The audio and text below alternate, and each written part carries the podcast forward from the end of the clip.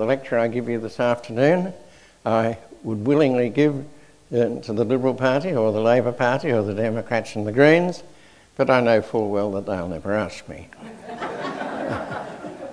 But that is a good point to start, because I think you should look at what I have to say very carefully and work out why it is that the things I discuss with you this afternoon are never discussed in the media, in the television or the newspapers, virtually never discussed in parliaments, in federal or state. And we have to look very carefully, as I show you at the beginning. We have to work out who is really in charge of the national economy, who is really planning for the future of Australia, who is thinking about national development. And these are the questions I ask. Welcome to Citizens Insight, the interview series of the Australian Citizens Party. I'm Glenn Isherwood. Thanks for joining me. The purpose of this program is to bring interviews with knowledgeable Australians on issues of economic development and the problems facing our economy at a local, state and federal level. But today I want to deviate from the normal format of the program and bring you a special presentation. I would like to introduce to you Professor Lance Endersbee, who passed away in 2009. But the Citizens Party had the great privilege of having him address our conferences and campaign events across the nation from 1997 to 2009. Lance Endersbee was a veteran of the Snowy Mountains Hydroelectric Scheme. He worked under the Director of Construction, William Hudson. He went on to work for Tassie Hydro. And in his teaching role, he was the Pro-Chancellor of Monash University and Dean of Engineering, and also the former President of the Institute of Engineers Australia. And for all of that, he was awarded the Order of Australia. In his final years, he devoted his time and world-leading expertise to put on the table policies and ideas to integrate Australia, to improve its economic development. I have compiled all of the video presentations that Lance gave to us from 1997 to 2009, and they have been posted on YouTube and will be available as this is also posted. So check those out. What I'd like to cover on the show today are excerpts from those presentations. So let's jump in. The clips I've compiled today cover 7 subjects. First, we look at Lance's history, where he recounts the experience on the Snowy Scheme and on Tassie Hydro and his pioneering work. Secondly, Lance's views on economy and the Asian century. Third, his criticisms of the current economic system and especially privatisation. 4, his ideas for integrating rail and road transport across Australia. 5, water projects, including the Clarence River scheme and the northern rivers of the Ord, Fitzroy, Victoria and Flinders Rivers development projects. Then we're going to look at the issue of the obstructions. Lance covers the issue of national development projects in conflict with sovereign states and the disputes that arise. And finally, Lance's views on culture, having the expertise and training programs for young people that can get us out of the current mess today. Just before we jump into it, let me make a plug for Lance's book, A Voyage of Discovery. Nothing captures Lance's journey and intellectual pursuits better than this book. It is available for purchase through the Citizens Party online store, and that website is shop.citizensparty.org.au. If you have any questions about any of the material covered in today's program, give our team a call on 1800 636 432. So this first clip now, Lance recounting his experiences working on the Snowy Mountains Scheme and Tassie Hydro. And so after the war, we started getting on developing plans for the building of the Snowy Mountains project. But there are other people around the world also looking at all sorts of new plans for redevelopment. And we started this project. The Act went through in 1949, and we then had an immediate problem because we really didn't have the strength in depth within our organisation to get on with the job. We started off with a commissioner who was a hard-bitten old hydroelectric construction engineer. He knew exactly what he was doing, and he was a wonderful leader, and a bunch of young engineers like myself. Well, tell us more now. How did the Snowy Mountain training come about that you could go from one thing to another? Okay. Well, what happened was that we just had this 2 or 3 senior people with a background and a bunch of young engineers. And one of the things that we did was that the Snowy organisation entered into a contract with the United States government whereby we paid, this is Australian money, no aid or anything like this, is, you know, we paid the Bureau of Reclamation in Denver, Colorado to help us with the design of the first major tunnels and the first major dam, or 2 dams, and in the process help us by training some of the young engineers. And so in 1952 I was sent to Denver, Colorado, and I was told by the Snowy that I had to learn to be an expert in tunnels and underground construction. In how long? Oh, as quick as possible. Okay. And so I was sent to Denver, and the Bureau engineers, they set us down, and I sat down at an empty drawing board, and I started to draw up the first tunnel, the 14-mile long Yukonbenchimut diversion tunnel. And so I did that, and I was beavering away there for 12 months. And it was wonderful working with these Bureau engineers, because they were all 20 and 30 years older than me. And they had all this experience. Yeah, and they just sort of saunter up on my desk and say, why don't you think about this, or have a go at that? And every now and again they'd disappear, and they'd come back with a book or a specification with a few things marked in it for me. And there was this wonderful relationship between these older Bureau of Reclamation engineers and the team of 12 young Australians. And of course you can imagine, being Australians, there was lots of banter, and everybody had a good time.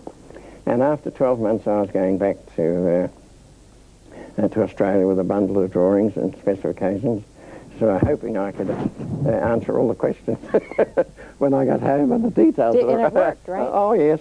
And so we then got on with calling tenders and getting on with the construction of the projects. And then there was another nice development. The Bureau of Reclamation had a number of older engineers in their late 60s, 70s, who had been construction engineers on, or resident engineers on Glen Canyon or Grand Coulee, you name it. Some of them in the Colorado, Big Thompson. And they had these construction engineers who'd been there and done it. And so we arranged for them to come and stay with us for a period of 12 months or so. And they sat down with us, and they helped us with the administration of these very large contracts. You know, these were, you know, multi-million-dollar contracts, quite huge things in those days. And once again, the relationships are rather wonderful, because we'd get into a problem with a contract and we're worrying about this and that, and they'd say, well, this is the way we did it at Palisades. And off they'd go, and they'd come back with some data for us. And of course, there was absolutely wonderful relations. And the project was built on time and within the estimate, and it was a great complex project, and it was this sort of harmonious relationship with the Bureau that helped it along. And then you built more underground power facilities and that kind of thing. Well, you see, when you start off with a rocket behind you, which happened to me, and this applied to most of the young Australians that were involved in this, because of the fact that they were expected to become experts, they were trained to be experts. Within about 8 years or so, we're operating at Worldfront. And the interesting thing is that had already been working on the design and construction of 2 large underground power stations. And at that time, the Bureau of Reclamation had not designed and built an underground power station. So that was a first? Yes. And so, no, the Bureau of Reclamation, they were watching us. So these are underground turbine stations. Oh yes, absolutely. Okay. Large underground power stations. Well, there are 2 in the Snowy Scheme, and I worked on the first one of those, But by then, as we were completing this first large underground power station, I was then invited to go to Tasmania, where the Hydroelectric Commission in Tasmania were designing and building their first underground power station. So I went to Tasmania, and once again we had a government instrumentality, a government utility, and we had an interesting charter from the Tasmanian government as a government utility. Tasmania is a hydroelectric island. Mm-hmm. Yeah. And the, in effect, the orders from the government were we were to generate the lowest cost hydropower in the world so that we would attract industries to Tasmania. And so, in other words, as a government department, we were ordered by the government to operate at the frontiers of technology and design and construction to keep the prices as low as possible.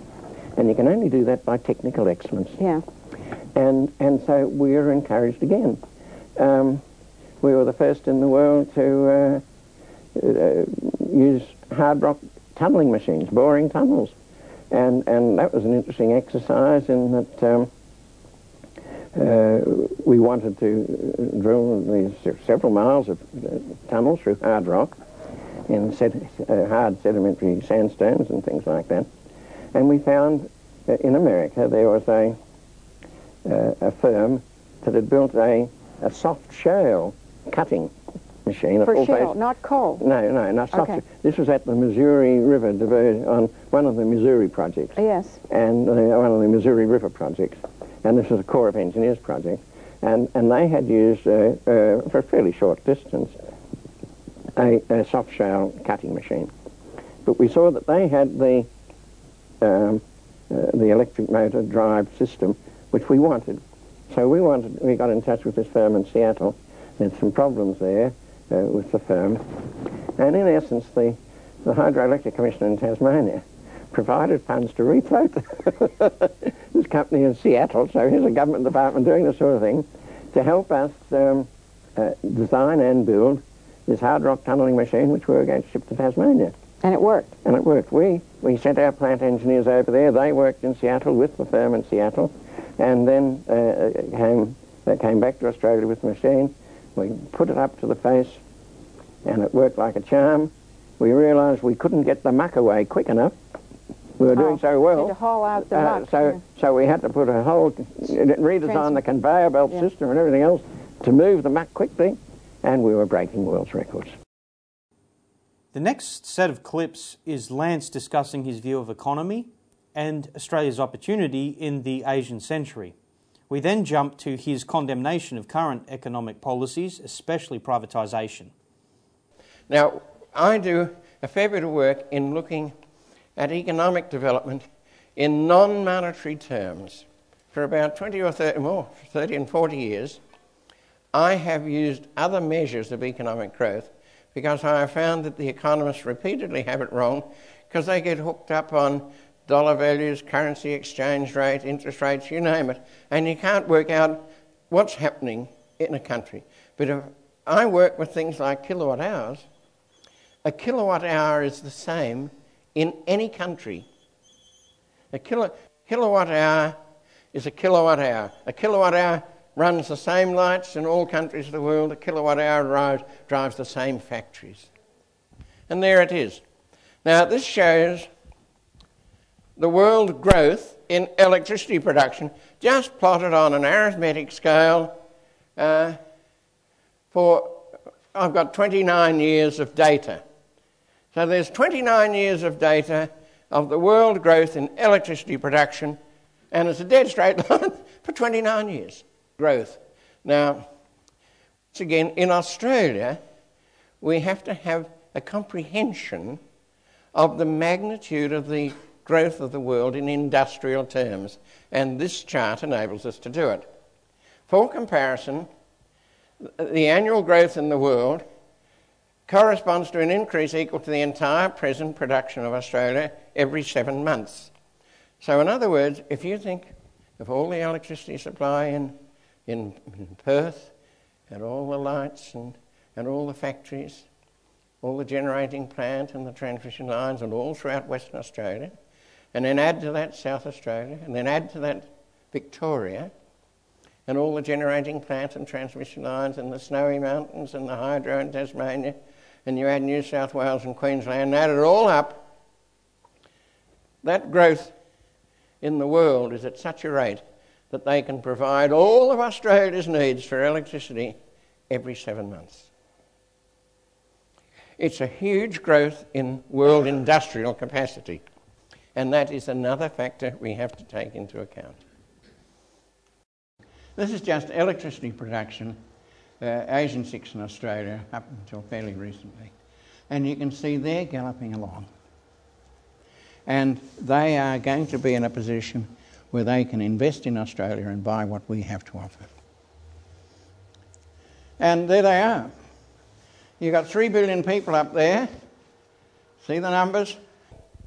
Australia is facing a different future. We're having growing and powerful neighbours. How can we cope? How should we cope? Should we be growing and powerful too? And I'm suggesting to you we should be growing and powerful, and let's get on with seeing how we're going to do it. And so this is what's happened. Our production and exports are insufficient to pay the bills. We borrow money and we're living, Australia is living beyond its means. And this means that industries, and because one of my sons is in manufacturing and industry and I know these costs, if you look at the service sector, that is in effect an overhead on production. And since the 1950s, it's been steadily increasing. It's gone from about 70% to 400%. And that is the burden that all our manufacturers and exporters have to carry. Every farm, mine and factory carries this impost as they struggle to compete in world markets. So, and here's the public capital expenditure that's declined. So governments have walked away from public capital expenditure and they've gone for greater and greater services. How have they funded it? Creative accounting. And in the decade of the 90s, Australian governments raised $100 billion without any taxation.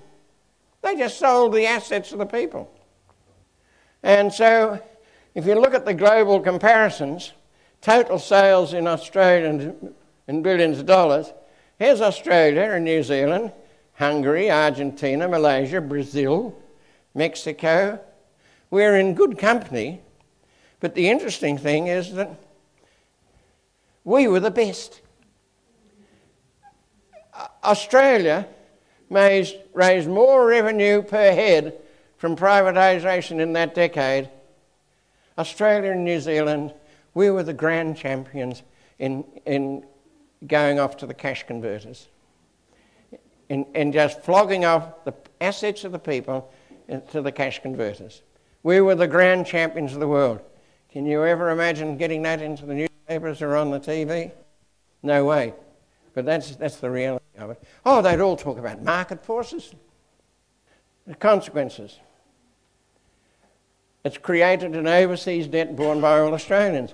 When Victoria sold off its SEC, and the debt was taken up, they were bought by an American company, that became a debt for all Australia.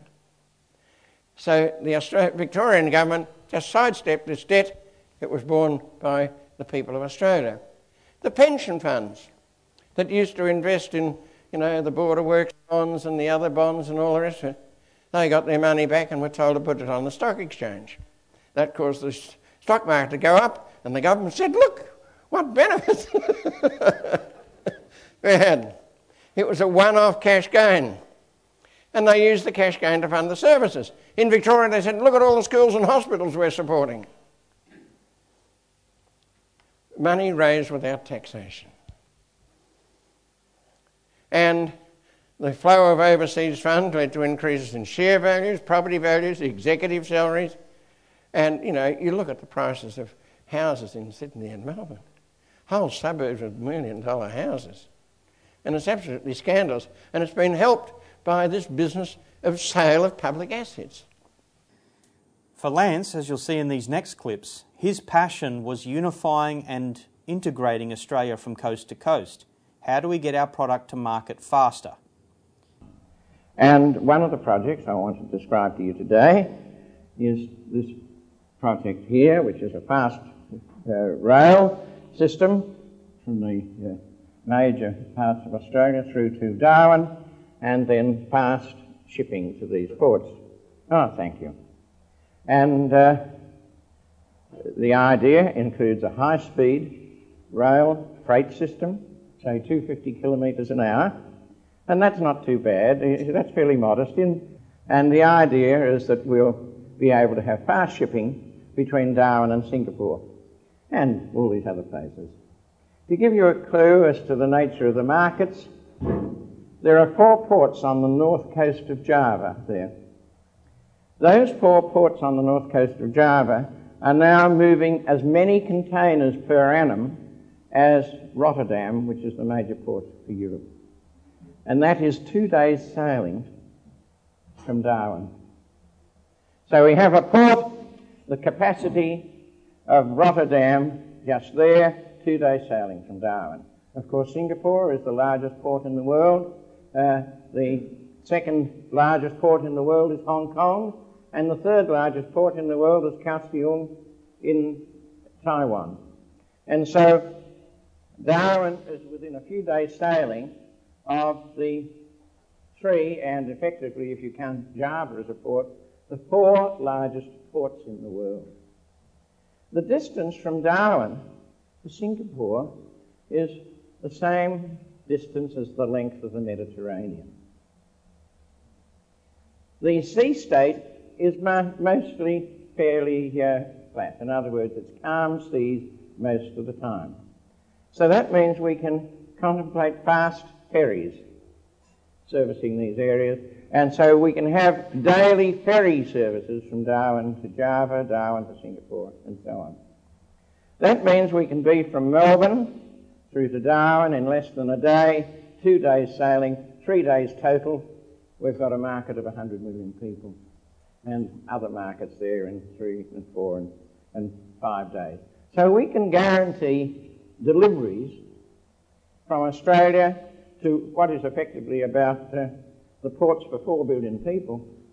We can guarantee deliveries from Australia to those within 1 week.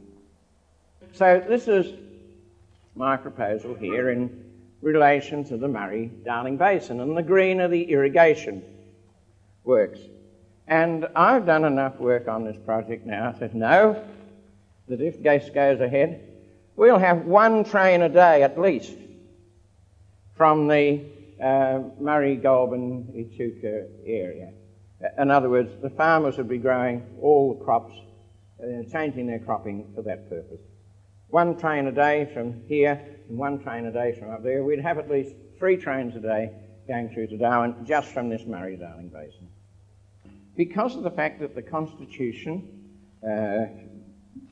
gave these permanent powers to state governments and reinforced the state ports and rail systems, it means that the crops that we develop are what you call tyranny of distance crops. We only grow those things where time is not a consequence. Can you get the idea? The wool stockpile is a good example. It took us 3 years to flog the wool stockpile. Time was not a consequence.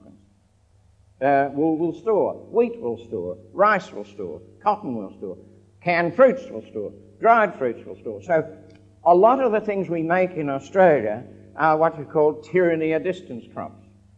And we're moving to a stage where the world with its supermarkets and fresh foods and everything else doesn't play that game anymore. And so there's a whole set of new markets.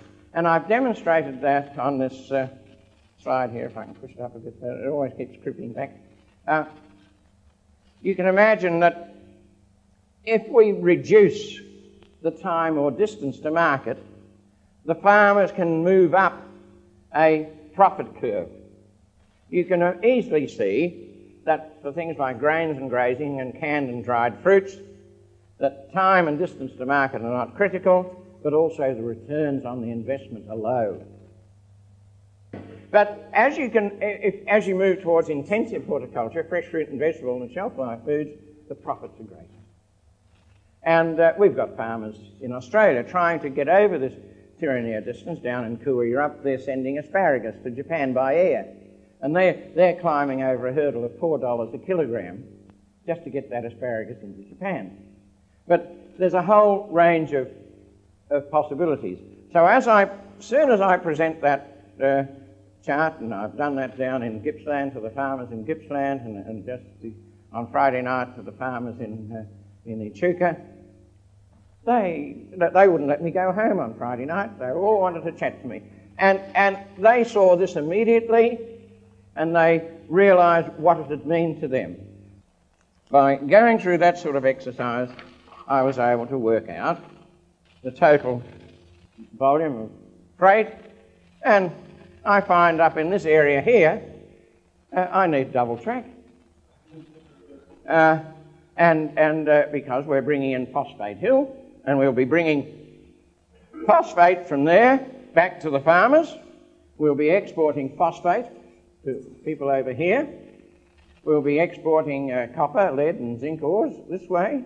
We'll be integrating with Timor Sea oil and gas here and bringing fuels back into Australia.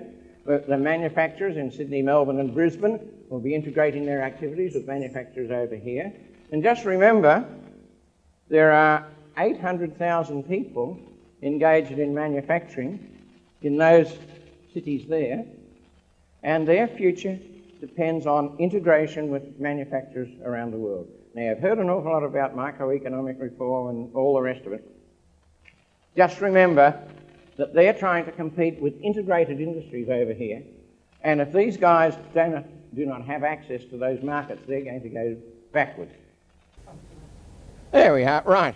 Now, in the last 100 years, Australia has been changing, and the idea of trying to keep the states developing equally is not working out very well.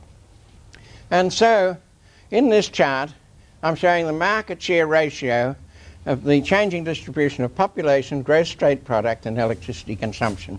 Now, I want to point out to you, in effect, that there is a newer industrial Australia, Queensland and Western Australia and the Northern Territory. The population are voting with their feet, and gross state products are moving that way. And you can see that these are mirror images of the same thing.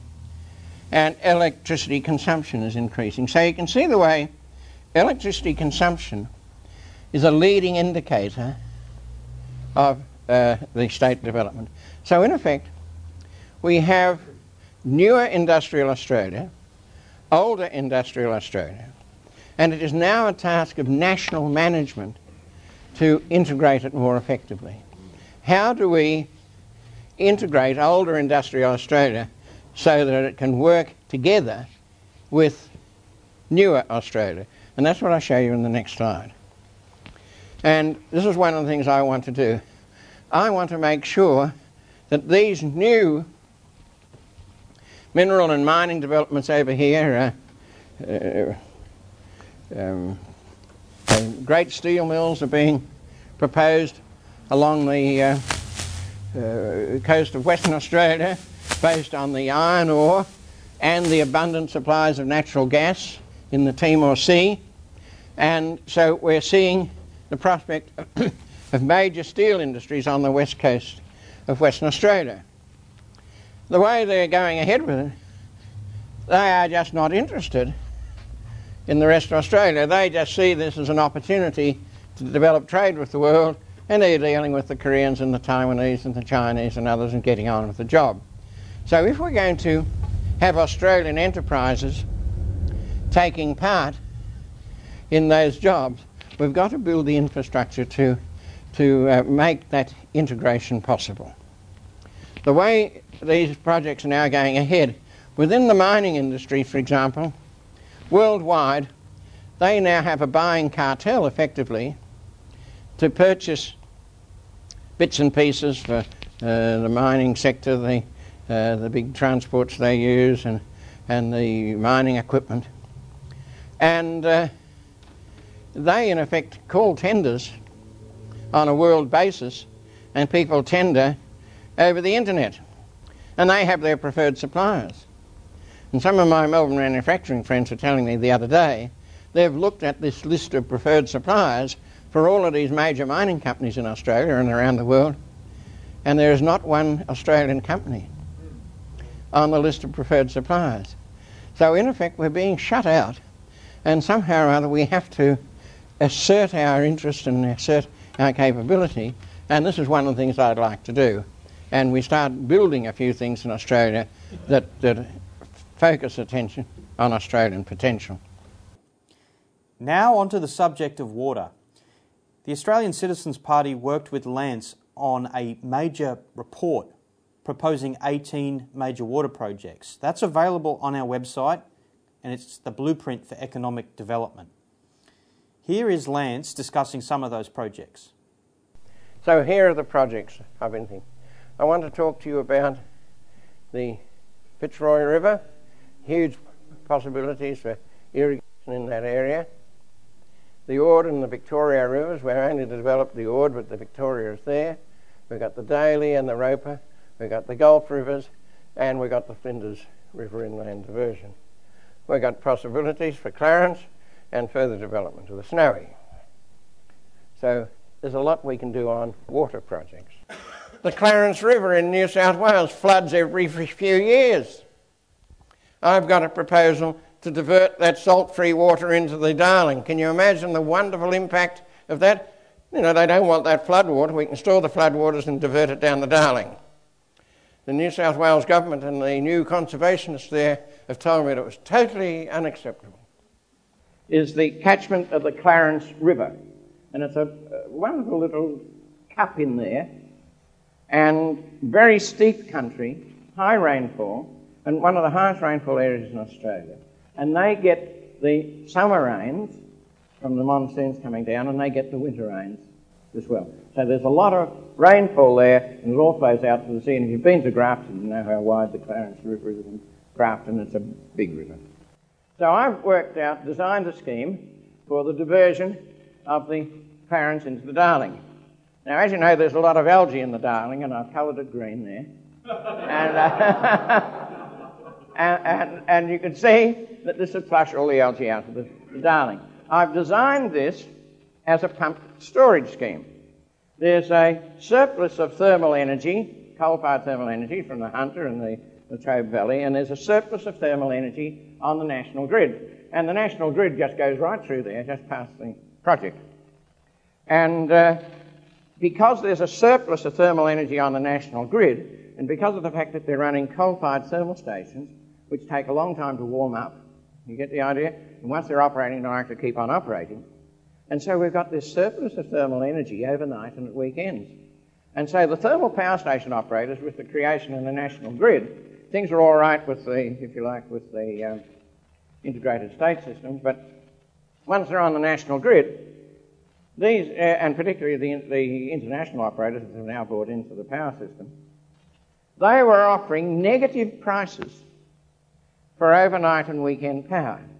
In other words, they would pay you to take their electricity, to run your factory overnight and at weekend. And of course this was pretty much a bonanza. But the whole object of it was that if you ran your factory overnight and at weekends, they were able to, and they supplied, these thermal power stations supplied you with the power. Somebody else in the system had to shut down, and if you've got a thermal power station that's sort of being fed by boilers and it's all hot and what have you, once it cools down, it might take you another day or so to get it warmed up again. So by offering negative prices overnight and weekends, they were deliberately trying to put their opposition out of business. And so things got pretty ruthless. And of course, I've been a member of the Energy Council down there in Tasmania, and we've been looking very seriously at a Bass Strait cable. And so I knew that there was a surplus of thermal energy overnight and at weekends. And so with this Clarence diversion, rather than tunnelling through the mountains, I could pump it up the hill. And so I've devised a scheme whereby we pump overnight and at weekends, and we generate at peak times on the way down the hill. And the project's economic. And so I've been working on that, and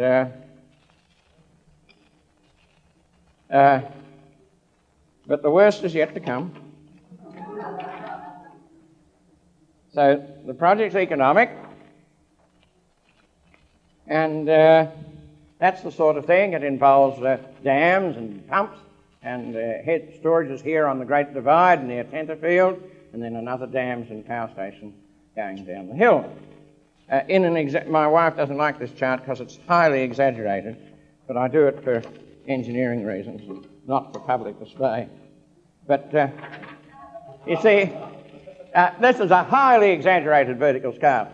But there's the Pacific Ocean down there, and here's the cascade of storages. We pump up the hill, we have a head pond there, and we generate down that way. Water resources. Right through there, the rain comes down in the monsoon season, and all sorts of crops can be grown just in a few months. And if you like, from December through to May, you've got wonderful potential for crops, and the rain just comes out of the sky. Virtually nothing is grown. And the reason for it is there's no access to markets. And I've been up there in the Gulf country chatting to farmers, and they've been showing me the crops that they grow and then just allow to die on the vine because they couldn't get it down to market. And the Queensland government says they've got to take it across there and take it all the way down. But so there is enormous potential, and it doesn't need irrigation, and doesn't need great dams or anything else like that. The rain falls out of the sky every monsoon season. There are crops that could be grown, and the important thing is to provide access to the market. And there's surplus water available in runoff. 23% of Australia's national runoff is up in the Kimberley and the northwest, and 23% is up in the Gulf country. And you've got to get, the idea of the magnitude of that. The Murray-Darling Basin is only 6% of Australia's runoff. They got 23 and 20. So the potential in runoff and the potential in rainfall is truly enormous. And so I want to talk about various engineering projects that I've looked at. These are national water development projects. I'll show you something on the Clarence Inland and a little comment on the Snowy. The Ord.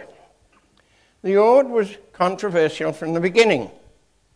Now, water is supplied to farmland area about 1/4 of what was originally planned.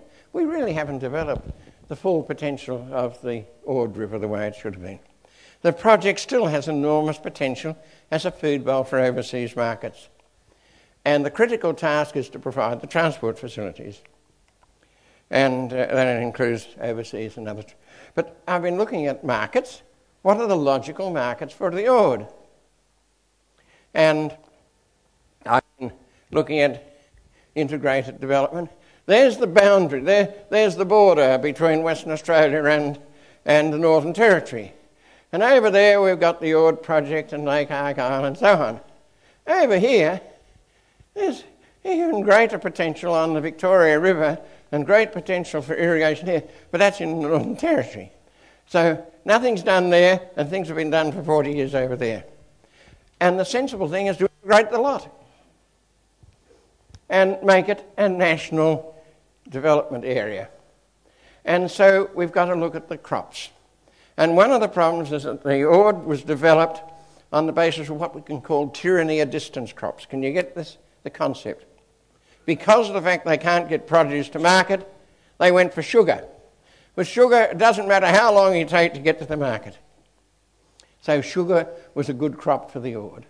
But things like pumpkins, mangoes and bananas, you've got to get them to the market quickly. And so the Ord was originally developed on the basis of cotton and sugar. Cotton's mostly phased out, and sugar, but the real potential is in the fruit and vegetables. Now, here's the Fitzroy. Now, the Fitzroy, and I was here at Fitzroy Crossing, a huge catchment. There's a total flow of 9,000 gigalitres per annum. And so, it's comparable with the total water use, rainfall and everything else in the Murray-Darling Basin. So it's got a huge potential up there, totally undeveloped. And there is potential for large dams and beautiful dam sites on the Margaret River and the other rivers up there, the Leopold, and vast areas that can be developed for irrigation downstream. Enormous potential. And here's one of the gorges. It's just dying for a dam, isn't it? And there you are. And one of the other, there's a series of rivers that flow into the, and I've been thinking of a group of dams up there and pipeline. We could bring additional water down to the Murray-Darling Basin and into the Darling River. And it could be economic. And, but the point is that it's going through other country, through here, which is also has great potential for irrigation. So any water that's got there has got to run the economic hurdle of other uses on the way past. And here's one of the Queensland government have told me very firmly, there's no way I can use that dam site because it's a national park. Nobody ever goes there.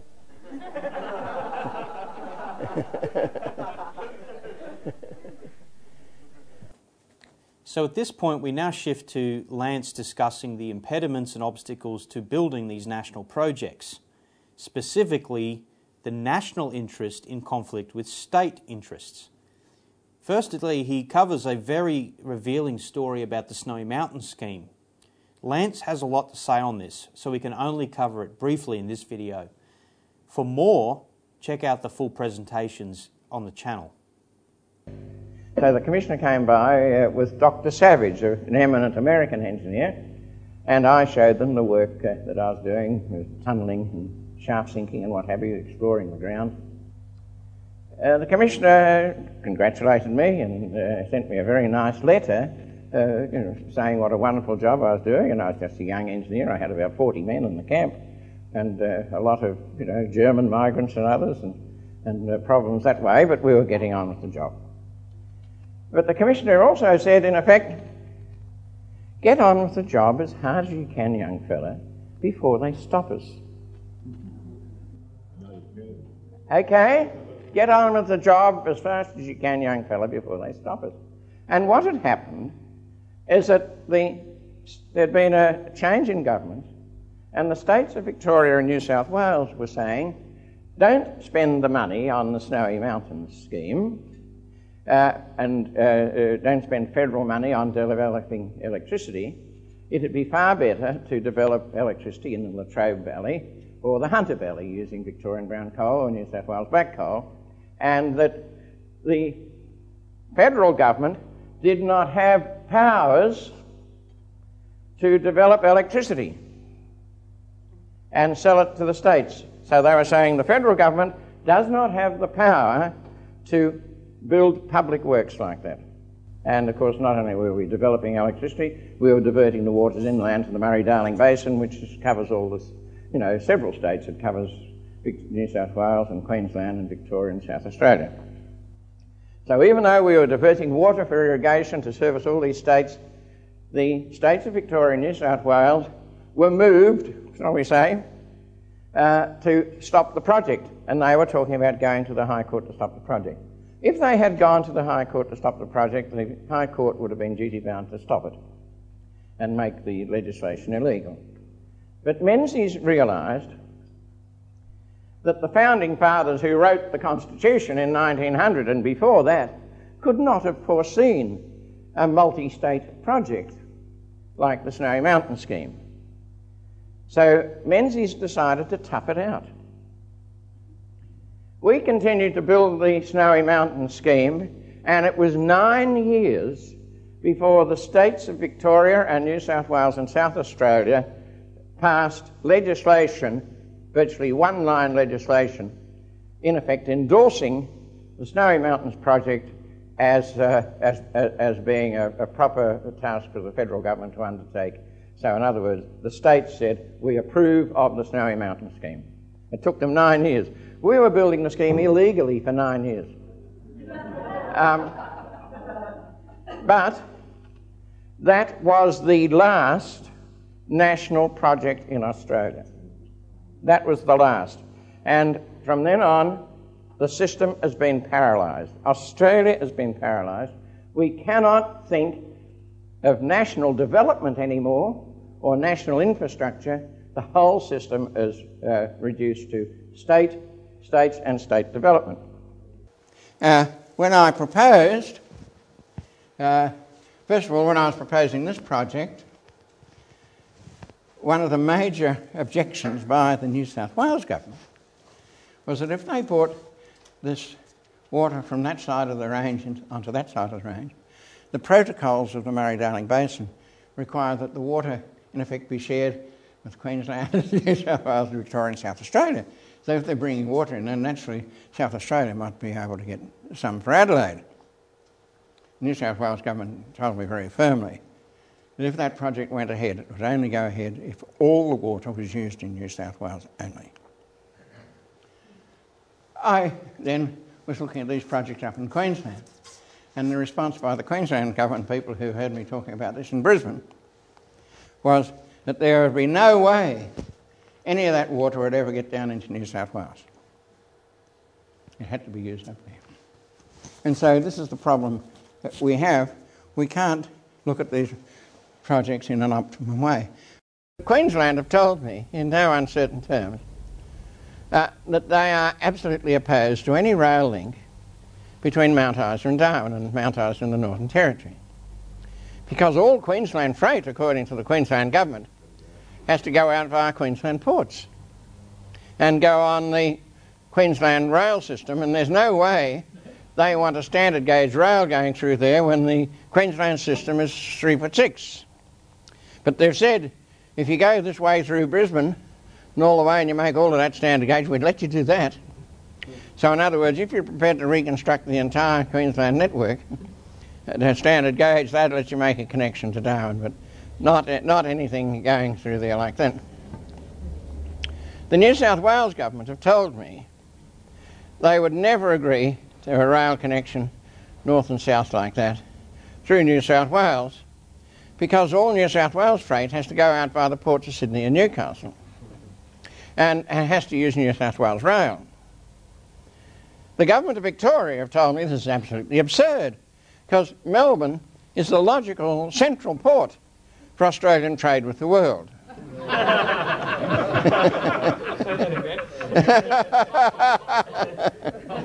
Yeah. And the Western Australians say there's no point in going to Darwin, you might as well go to Perth. So everybody's got their own little interest and nobody's prepared to look at it on a national basis.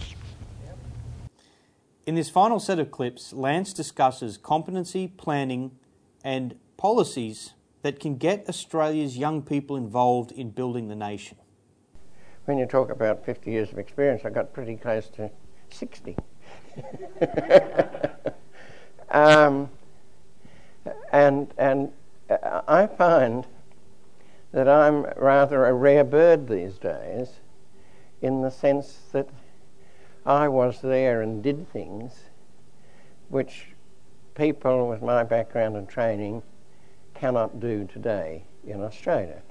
In other words, and I saw this at the university, when I saw the young people graduating from our School of Engineering, I kept on thinking they may not have the same opportunities for professional development as I had. They may not have the opportunities to fly high as young eagles in engineering as I had.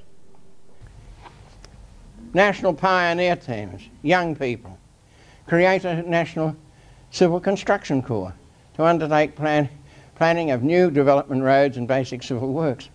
There is so much we can do up north. Create national pioneer teams to do the work. Members of the pioneer teams to be in the age of 18 to 25 on 3-year contracts, and to be trained on the job in civil construction and plant operation and maintenance. It would be a wonderful opportunity for young people. You'd be overwhelmed with applications. It's got to be set up. You need people who have the authority to get on with the job, and they have the best expertise. I can remember, 40 and 50 years ago, where the senior public servants were expected to be the best in the world in their field. If you were involved in irrigation or electricity or water supply, you were expected to be operating at world's best practice, and you got a kick in the bum if you didn't. I was with the Hydro in Tasmania. I was going overseas every 2 years, sort of thing.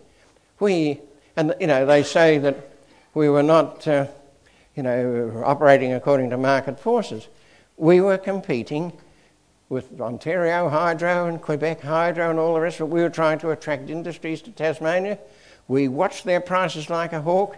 We knew exactly the prices of all our world competitors, and we organised ourselves, and we got a reputation for advanced engineering, the best in the world in some of the things we're doing. We were first in the world with machine tunnelling and things like that. Absolutely wonderful. But we were a government organisation where the top management expected the young engineers to be operating world's best practice, and no excuses. You just got on with the job. And if you wanted to go overseas, you did so and you're off you went. You were expected to be on top. Some of those clips played today date back 23 years. We face an economic crisis today equal or worse than the Great Depression. With our bubble economy and our lack of integration and value adding, we have slid from being a world leader in ingenuity and a diverse economy to becoming a quarry and a mortgage bubble. The Citizens Party is fully committed to realising Lance Endersbee's vision. It is our vision. For more information on the material presented, call 1800 636 432. Jump on our website, order a copy of that book, A Voyage of Discovery. But we have lots to do. Join us and let's see to it that we get it done. Thanks for tuning in to the Citizens Insight series.